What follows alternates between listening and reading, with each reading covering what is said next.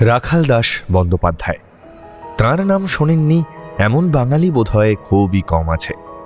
মহেঞ্জোদারোর আবিষ্কারককে মানব সভ্যতার ইতিহাস চিরস্মরণীয় করে রাখবে। অথচ এই একই রাখাল দাস এক লক্ষ পঁচিশ হাজার টাকা কোন খাতে ব্যয় করেছেন, দিতে পারেননি তার হিসেব। একাধিক আর্থিক তছরূপ, বেনিয়ম, ঊর্ধ্বতন কর্তৃপক্ষের নির্দেশ না মানা প্রভৃতি কারণে তাকে এক প্রকার জোর করেই পদত্যাগ করতে হয়। তার জীবনের গতিপথটি বড়ই বিচিত্র। তা ভালো নাকি খারাপ, তা আপনারাই বিচার করুন। আজকের পর্বে আমরা বরং শোনাই রাখাল দাসের এক অজানা গল্প। আপনি শুনছেন ক্লক টাওয়ার। পৃথিবীর বিভিন্ন দেশের বিভিন্ন সময়ের বিভিন্ন মানুষের গল্প নিয়ে আসি আমরা প্রত্যেক সপ্তাহে। মানে গল্প হলেও সত্যি। আমাদের চ্যানেলটি সাবস্ক্রাইব করুন আর শুনতে থাকুন আজকের পর্ব। আমাদের আজকের পর্বটি আমরা নিয়েছি খড়ি প্রকাশনী থেকে প্রকাশিত, লেখক প্রসেনজিৎ দাশগুপ্ত রচিত প্রত্নতথ্য গ্রন্থের রাখাল দাসের দোষ নেই অধ্যায়টি থেকে। প্রসেনজিৎ দাশগুপ্ত পেশায় দেওয়ানি আদালতের আইন ব্যবসায়ী। তাঁর শিল্পকলা বিষয়ক বইগুলি পশ্চিমবঙ্গ বাংলা একাডেমি কর্তৃক সম্মানিত হয়েছে। আমাদের এই প্রচেষ্টায় উৎসাহ দানের জন্য লেখক ও প্রকাশককে জানাই আন্তরিক কৃতজ্ঞতা। আমাদের প্রত্যেকটি পর্ব তৈরির পিছনে থাকে আমাদের একাধিক সদস্যদের কঠোর পরিশ্রম। তাই আপনাদের ছোট্ট সমর্থন আমাদের পৌঁছে দিতে পারে আরও অনেক মানুষের কাছে। তাই লাইক করে সঙ্গে থাকুন আর অবশ্যই সাবস্ক্রাইব করে ফেলুন আমাদের চ্যানেলটি এক্ষুনি। শুরু হচ্ছে আজকের পর্ব রাখাল দাসের দোষ নেই। দয়ারাম সাহানির সঙ্গে সমস্বরে রাখাল দাস বন্দ্যোপাধ্যায়ের নাম উচ্চারিত হওয়ার অনেকগুলি কারণ আছে। প্রথমোক্ত ব্যক্তির মতো স্কলারশিপ না পেলেও ইউনিভার্সিটির ছাত্রাবস্থা থেকেই রাখাল দাসের যোগাযোগ আর্কিওলজিক্যাল সার্ভের সঙ্গে। কলকাতার ইন্ডিয়ান মিউজিয়ামের প্রত্নতত্ত্ব গ্যালারির ভারপ্রাপ্ত থিওডর ব্লক ও হরপ্রসাদ শাস্ত্রীর প্রিয়পাত্র রাখালদাস বন্দ্যোপাধ্যায়কে লখনৌ পাঠানো হয়েছিল সেখানকার সংগ্রহশালার সংগ্রহগুলির একটা ক্যাটালগ তৈরি করার জন্য। রাখালদাস ক্যাটালগ বানিয়েছিলেন। কিন্তু কোনো কারণে সেটি অসমাপ্ত থেকে যায়। তাছাড়া সেখানকার কাজ চলাকালীন এমন কিছু ঘটেছিল যা কর্তৃপক্ষ ভালো চোখে দেখেননি। সেই খবর যথাসময়ে পৌঁছয় জন মার্শালের কাছে। তিনিও যথেষ্টই বিরক্ত হন। তবে আসলে যে ঠিক কি ঘটেছিল, সে খবর বাইরে যায়নি। উনিশশো নয়ের অক্টোবর মাসে থিওডার ব্লক হঠাৎ মারা গেলেন। তখন রাখালদাস হয়তো ভেবেছিলেন, তার আর্কিওলজিক্যাল সার্ভের হয়ে কাজ করার পথ চিরকালের মতো বন্ধ হয়ে গেল। তাই কয়েকদিনের মধ্যেই মার্শালকে চিঠি লিখে লখনৌয়ের ঘটনার জন্য ক্ষমা প্রার্থনা করলেন তিনি। আর পরের বছর সাহানি অ্যাসিস্ট্যান্ট সুপারিনটেন্ডেন্ট হলে ফাঁকা হয়ে যাওয়া এক্সক্যাভিশন অ্যাসিস্ট্যান্ট পদটিতে নিয়োগ করা হলো রাখালদাস বন্দ্যোপাধ্যায় বা আর ডি ব্যানার্জিকে। তার পোস্টিং হলো কলকাতার ইন্ডিয়ান মিউজিয়ামে তীক্ষ্ণধী মেধাবী এবং নিজের কাজে অসম্ভব দক্ষ রাখাল দাস মিউজিয়ামের জন্য প্রত্নতত্ত্ব সংগ্রহে অতি উৎসাহিত হয়ে পড়ে, ঝামেলায় জড়াতে খুব বেশি সময় নিলেন না। একবার আসামে গিয়ে কামরূপের ডেপুটি কমিশনারকে চিঠি লিখে এনশিয়েন্ট মনুমেন্ট অ্যাক্ট মোতাবেক বেশ কিছু প্রত্নতত্ত্ব ভারতীয় জাদুঘরের জন্য চেয়ে বসলেন R D Banerjee. Deputy commissioner সে কথা জানালেন আসাম ভ্যালি ডিস্ট্রিক্টসের কমিশনার কর্নেল গর্ডনকে। গর্ডন চোটে লাল হয়ে নালিশ করলেন ডাইরেক্টর জেনারেলের কাছে। তখন মার্শাল ছুটিতে দায়িত্বে আছেন জন ফোগেল। রাখালদাস আবার তাঁর পছন্দের লোক। তাই গর্ডনকে বুঝিয়ে শান্ত করতে হলো। অবশ্য কদিন পরেই আবার একই ঝামেলা থামাতে হলো ফোগেলকে।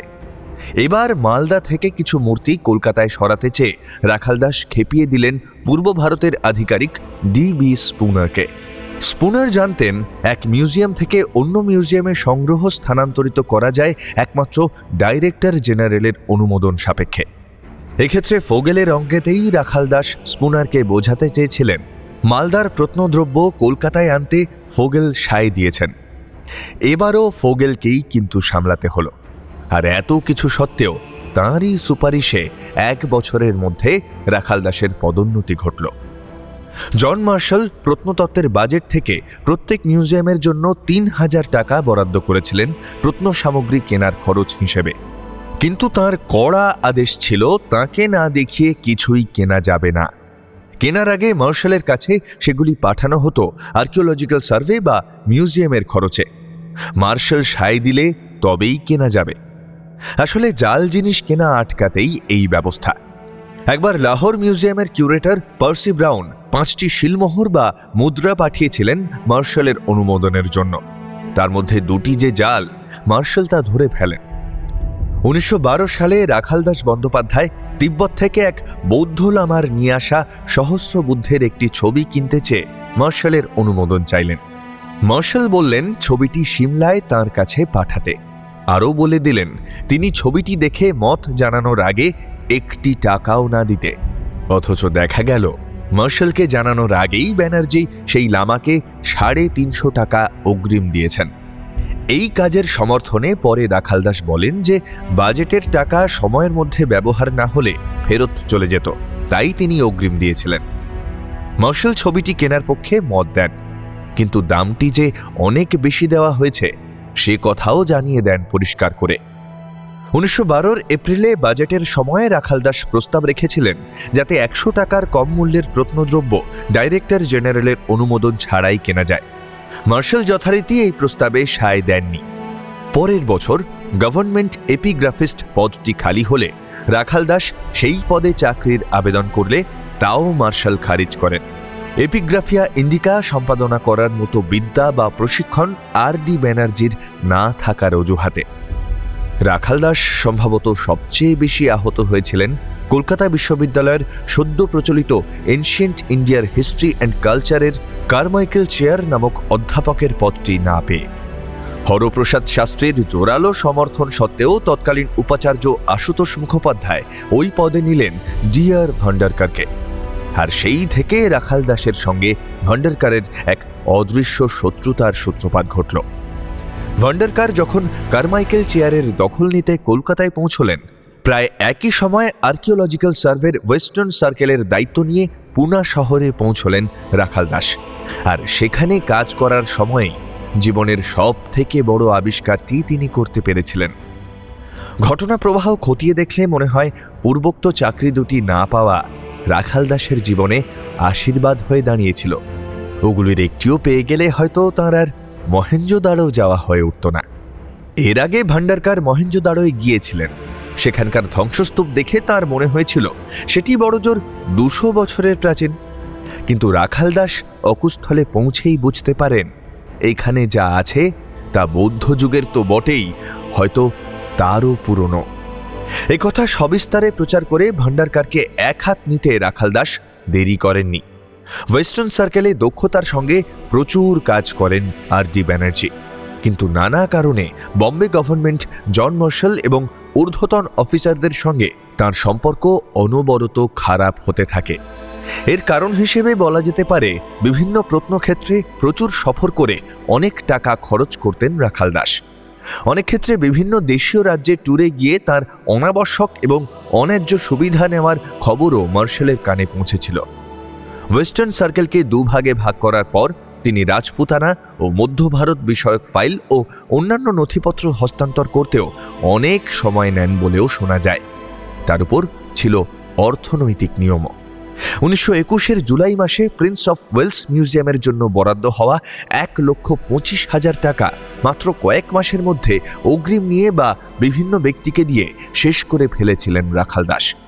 অথচ তাতে কাজের কাজ কিছুই হয়নি। এছাড়া বেশি দামে জিনিসপত্র কেনা বা খননের জন্য বরাদ্দ টাকায় নিজের অফিস সাজানোর মতো আরও অভিযোগ ঘটেছিল তার নামে। শেষ পর্যন্ত বিশাল খরচের হিসেব বোঝাতে না পেরে উনিশশো বাইশের অক্টোবরে প্রিন্স অফ ওয়েলস মিউজিয়ামের অবৈতনিক কিউরেটরের পদ থেকে ইস্তফা দিলেন রাখাল দাস। বম্বের সরকার ডিসিপ্লিনারি অ্যাকশনের নির্দেশ দিলেন তার বিরুদ্ধে। ইনক্রিমেন্ট বন্ধ হয়ে গেল। উনিশশো বাইশের নভেম্বরে আদেশ বেরোল কলকাতায় বদলির। কিন্তু তার আগেই সিন্ধু প্রদেশে চলে গিয়েছেন রাখাল দাস বন্দ্যোপাধ্যায়। ভারতবর্ষের ইতিহাসের একটি অধ্যায়কে খুঁজে পাওয়ার জন্য। মহেঞ্জোদাড়োয় প্রাচীন নগরের আবিষ্কারে চিরস্মরণীয় হয়ে যান রাখাল দাস। অথচ সেই অভিযানের সময়ে তার করা বিভিন্ন খাতে খরচ নিয়েও কর্তৃপক্ষ প্রশ্ন তুলেছিল। চাকরির ক্ষেত্রে তার দুঃসময়ে মহেঞ্জোদাড়োর আবিষ্কারে সাধারণ মানুষের কাছে নায়কে পরিণত হয়েছিলেন তিনি। ইতিহাস অনুসন্ধিৎসু মানুষ আজও তাঁকে চেনেন মহেঞ্জো দাড়োর আবিষ্কর্তা হিসেবে। কর্মক্ষেত্রে তিনি কি করেছিলেন সে কথা কেউ মনে রাখেননি। সিন্ধু প্রদেশের প্রতিকূল আবহাওয়ায় অসুস্থ হয়ে পড়ে কলকাতায় ফিরে লম্বা ছুটি নিতে হয় তাকে। গরমে কলকাতাতেও থাকতে পারেননি, চলে গিয়েছিলেন দার্জিলিংয়ে। উনিশশো চব্বিশে আর্কিওলজিক্যাল সার্ভের তরফে মহেঞ্জো দাড়ো ও হরপ্পার আবিষ্কারের কথা ঘোষণা করা হয়। কলকাতার অমৃতবাজার পত্রিকা অবশ্য এই প্রসঙ্গে আর্কিওলজিক্যাল সার্ভে এবং জন মার্শালের প্রবল সমালোচনা করে।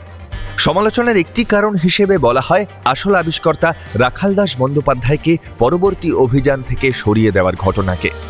একই কথা লেখা হয় প্রবাসী পত্রিকার সমসাময়িক একটি সংখ্যায়। অমৃতবাজার পত্রিকায় চিঠি লিখে প্রতিবাদ জানিয়েছিলেন রাখাল দাস। আর্কিওলজিক্যাল সার্ভে এবং মার্শালের কাজ যে যথাযথ, সে কথা বলার সঙ্গে সঙ্গে তিনি যে স্বেচ্ছায় পশ্চিমাঞ্চল ছেড়ে চলে এসেছিলেন, সে কথাও স্বীকার করে নেন তিনি। প্রত্যুত্তরে খবরের কাগজের তরফে তাঁর প্রতিবাদপত্রকে কর্তা ভজা বা বস বর্শিপ আখ্যা দেওয়া হয়। শারীরিক অসুস্থতার কারণে উনিশশো ছাব্বিশে চাকরি ছেড়ে দিতে হয়েছিল রাখাল দাসকে। কিন্তু তাঁর কাছের লোকরা বলতেন, তাকে এই অজুহাতে ইস্তফা দিতে বাধ্য করা হয়েছিল। অনেকে বলেন, তখন মার্শালের অবসরের সময় ঘনিয়ে এসেছিল। এই অবস্থায় জন মার্শাল চলে গেলে মহেঞ্জোদারোর আবিষ্কর্তাকেই তো ডাইরেক্টর জেনারেল করতে হয়। রাখাল দাসকে সর্বাধ্যক্ষ করা এড়াতে তাকে নাকি অবসর নিতে বাধ্য করেছিলেন মার্শাল ও তার অনুগামীরা। অবসরের বছর দুয়েক পরে উনিশশো আঠাশে বেনারস হিন্দু বিশ্ববিদ্যালয়ের অধ্যাপকের চাকরিতে যোগ দিয়েছিলেন রাখাল দাস। কিন্তু নানাবিধ রোগে শরীর একেবারে ভেঙে গিয়েছিল তার।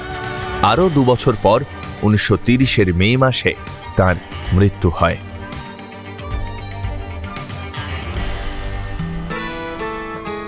কেমন লাগল আজকের পর্ব? অবশ্যই জানান কমেন্টে। আমাদের প্রত্যেক পর্ব তৈরির পিছনে থাকে আমাদের একাধিক সদস্যদের পরিশ্রম। আপনার ছোট্ট একটি লাইক সেই পরিশ্রমকে দিতে পারে অনেক ভালোবাসা। তাই এই পর্বটি লাইক করে আমাদের আরও ভালো ভালো পর্ব তৈরি করতে উৎসাহিত করুন। বন্ধুদের সঙ্গে শেয়ার করে নিন এই পর্ব আর সাবস্ক্রাইব করুন আমাদের চ্যানেল। আজকের পর্ব পাঠে ছিলাম আমি শঙ্খ। স্ক্রিপ্ট কৌশিক রায়। মূল রচনা Prosenjit Dasgupta. Sound design Shankha. আগামী সপ্তাহে আমরা আসছি আরও একটি নতুন পর্ব নিয়ে। সঠিক সময় নোটিফিকেশন পেতে বেল আইকনটি ক্লিক করতে ভুলবেন না। তাহলে দেখা হচ্ছে আবার পরের শুক্রবার ঠিক রাত নটায়। ততক্ষণ ভালো থাকবেন, সুস্থ থাকবেন।